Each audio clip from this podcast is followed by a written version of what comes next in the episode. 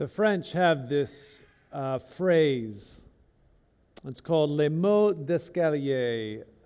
And if you were to translate it word for word into English, it would be the words of the stairs, which if you translated it word for word directly would lose the meaning entirely, because it means so much more than the words of the stairs. Imagine this. Imagine you are in a conversation. Maybe it's a heated conversation. Perhaps there's some conflict in it with somebody. And as it happens, you just cannot respond with what comes. Nothing quite comes to mind that will meet the moment, and you decide to leave the apartment. And you close the door and you walk down the stairs of the apartment building, and that's when it hits. The perfect response, that retort that should have been on the tip of your tongue back then. But instead, the words came to you on the stairs. Les mots d'escalier, right? We don't really have a phrase for that in English, but they do in French. And this is how it is. English is a sufficient language for many things, but often when you learn another language, you find out there are different ways to say things. And in fact, when you learn that second language, you can appreciate the first one that you learned. I took a course in seminary that I think was probably one of my favorite courses. It was called The Philosophical Foundations of Theology. It was taught by professors Tom Breidenthal and Mark Richardson. Tom is now the Bishop of Southern Ohio, and Mark is, I think, the president and dean of some seminary somewhere up the hill. And one of the first things they did when they began teaching with us was to say just that if you know one language, that's good, but it's that second language that opens up more of the world. And it's true for theology as well. If you know one theological framework, that can help you understand God and the world and yourself. It's when you understand a second framework, however, that can critique and expand the first, that even more depth is allowed for. So it's as if you are looking through the world with one lens, a monocle, and then you bring alongside a second lens, and all of a sudden you have binocular vision. You can see the world in even greater depth and detail. So today I'd like to pick up two lenses, and the first comes to us from the Gospel of John. In this section that we just heard, Jesus is saying goodbye. This is what scholars have called his farewell discourse. What's happening is he's going to die, and he knows it. And so he's having his last meal with his friends, and they know it too. Even if they don't want to believe it, even if they do just about anything they can to prevent it, they know it. And they are scared, and they are deeply, deeply saddened. And so one of the things that Jesus does as part of his last teaching at the table is to give them a promise that when he goes away, when they no longer see him and know him in the way that they have, that God will send another. Okay, well, there are, depending on the translation, different ways that we hear it. That God will send another comforter, that God will send another helper, that God will send another advocate. Which, frankly, is just what these disciples need to hear. Right? You don't ever want a comforter. until you're in a place in your life when you need one. You don't want an advocate unless you're in a place in your life when you need one. But let's drill down a little deeper here and take a look at the Greek, because some of the translations, they say that God will send another paraclete, right? A transliteration of the Greek. And so a paraclete means one who is called, kletos, klete, alongside, para. So God will send another one alongside. This then is one way, one lens, one language that the people of God have had over centuries. That God is present with us as one who comforts, as one who aids, as one who holds.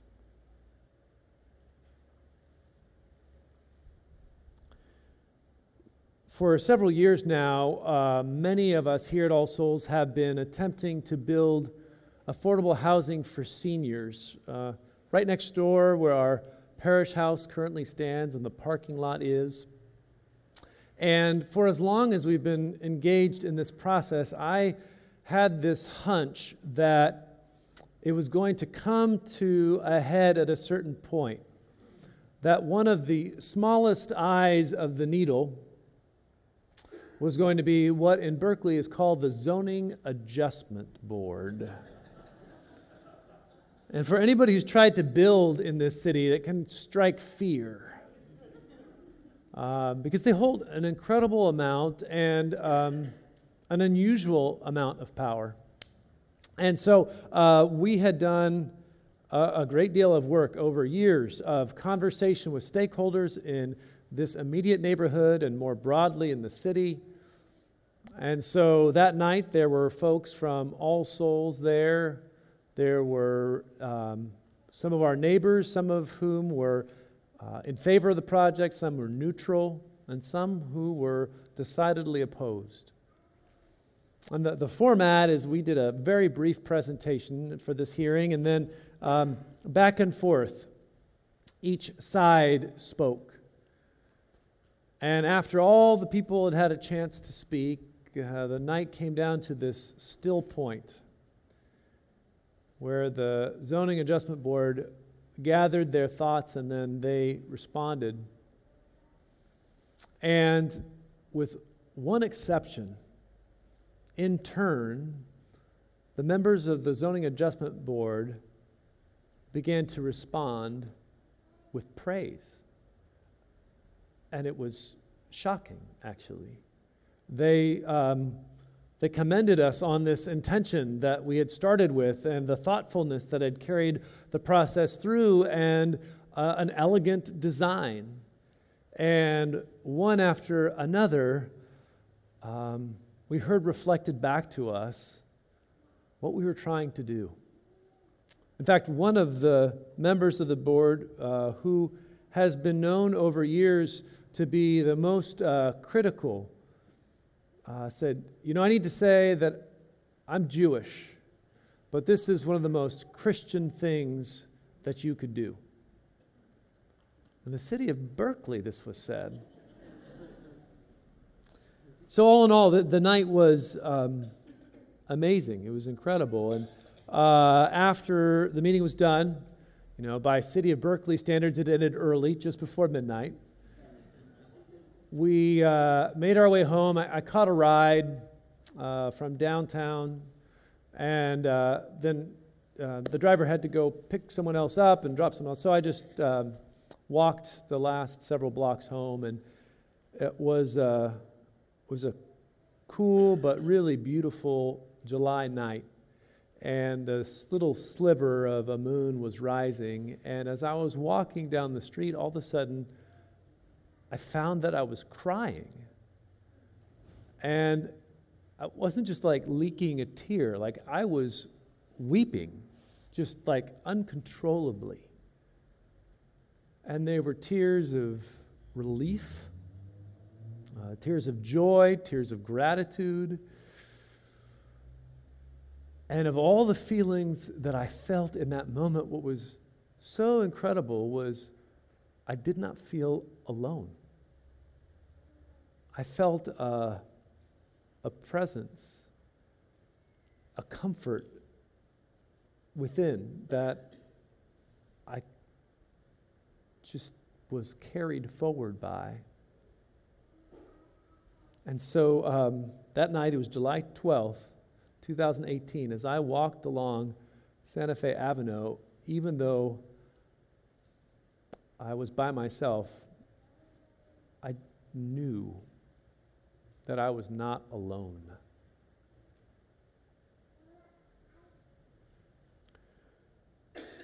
The second lens, this one may feel more familiar. It's the one we hear every year on this day. During Eastertide, week by week, we've been following the Acts of the Apostles from Easter to today. But what's funny is we've heard all these stories, and now we're going back to the beginning, at the end, to hear the spark that kindled the fire along the way. And we hear a story of the Spirit using very different language. It's a Spirit that is fire, as of divided tongues, kind of like that, except three-dimensional, hot, kind of out of control, but not destructive. And this violent, rushing sound, this wind that that blows doors open so that people can breathe. And so this is a different understanding of Spirit. It's one that's, people have understood it like a wild goose that you cannot control and that pushes you forward even when you might not yet be ready. A friend of mine is a priest in suburban Seattle, about a half hour outside the city, and it's in South King County.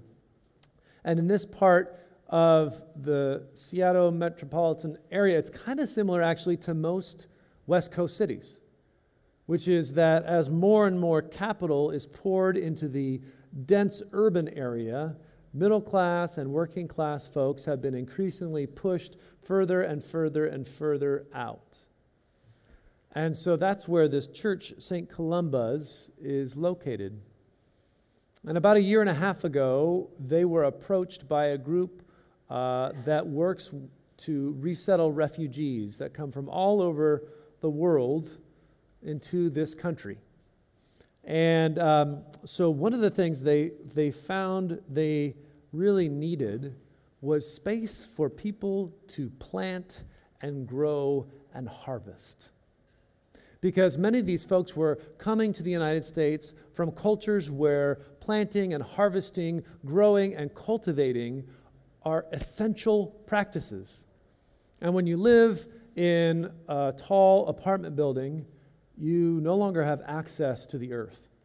So St. Columba's set aside an acre of land for this garden and orchard. And for the last year and a half, people from all over the globe have been coming to plant the foods they know and love.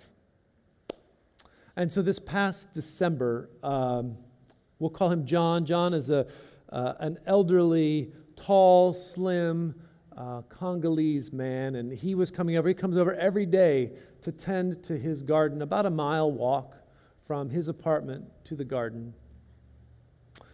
This day, my friend Alyssa was in her office, and as John made his way into the parking lot on foot, she saw a police cruiser with lights. And so she immediately got up and went out into the parking lot to make sure that John didn't get hurt. And what she found was John frightened.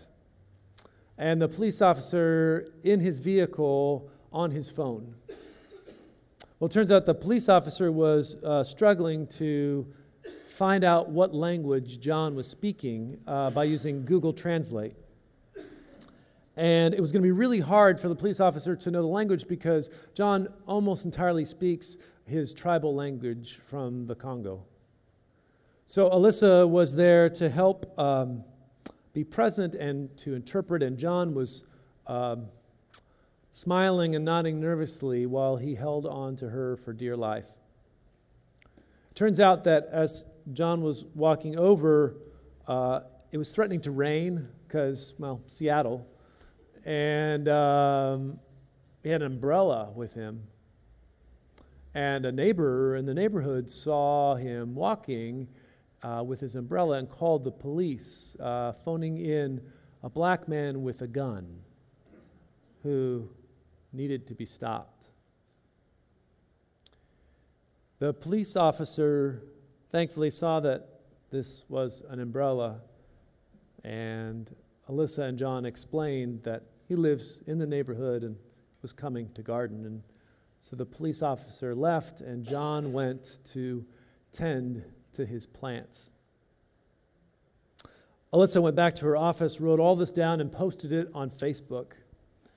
And within an hour, one of her parishioners got to her and said, "We need to talk with our neighborhood council that meets at the church. This needs to be part of a public conversation." And so it took a while to get everybody in place, but last week that's just what happened at St. Columba's. There was some of the organizers of the group that works with the refugees. There were a city council members of the neighborhood, and the priest, Alyssa. The volunteers from the organization were really angry that one of their gardeners would be put into such a dangerous position for walking with an umbrella. And the neighbors were uniformly horrified and not entirely surprised. And so they began to tell the story of the garden. They had photos of the gardeners to show and told some stories. And they went out into the garden and walked around it and around in the orchards. And, something began to shift. You see that the neighborhood had not really ever seen the apartment complex as part of the neighborhood, which it is. But somehow through these interactions and learning this larger narrative, that began to shift. And some of the neighbors actually said, "Well, I have a large backyard. Would some of the gardeners be able to come and use my backyard to garden?"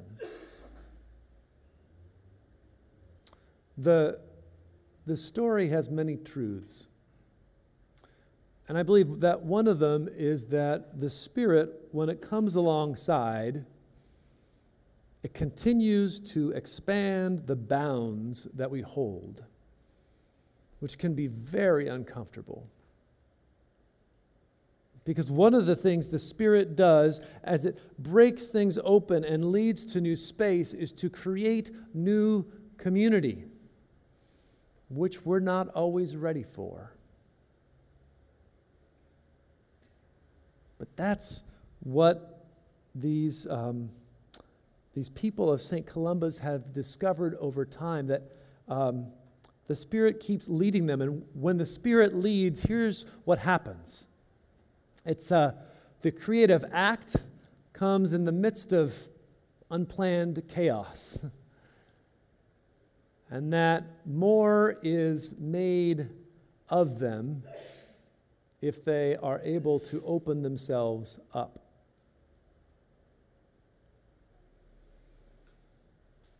Those are two lenses, two languages that the church has learned over centuries to be able to describe the experiences of God that happen over and over and over again. It seems to me that the Spirit, she takes the form of whatever we need. When our lives become dulled, rote, tired. She comes as breath of life, as wind that pushes us. When the lives we lead have so much chaos, when we are fragmented and pulled in more directions than we can count, the Spirit comes alongside to aid, to advocate, to comfort. What do you need? Do you need fire to awaken, to enkindle in you new life? Ven, Espiritu Santo. Do you need comfort? Do you need someone alongside you, welling up within you? Vene, Sancte Spiritus. No matter the words we speak, the cry comes from the heart. Come, Holy Spirit.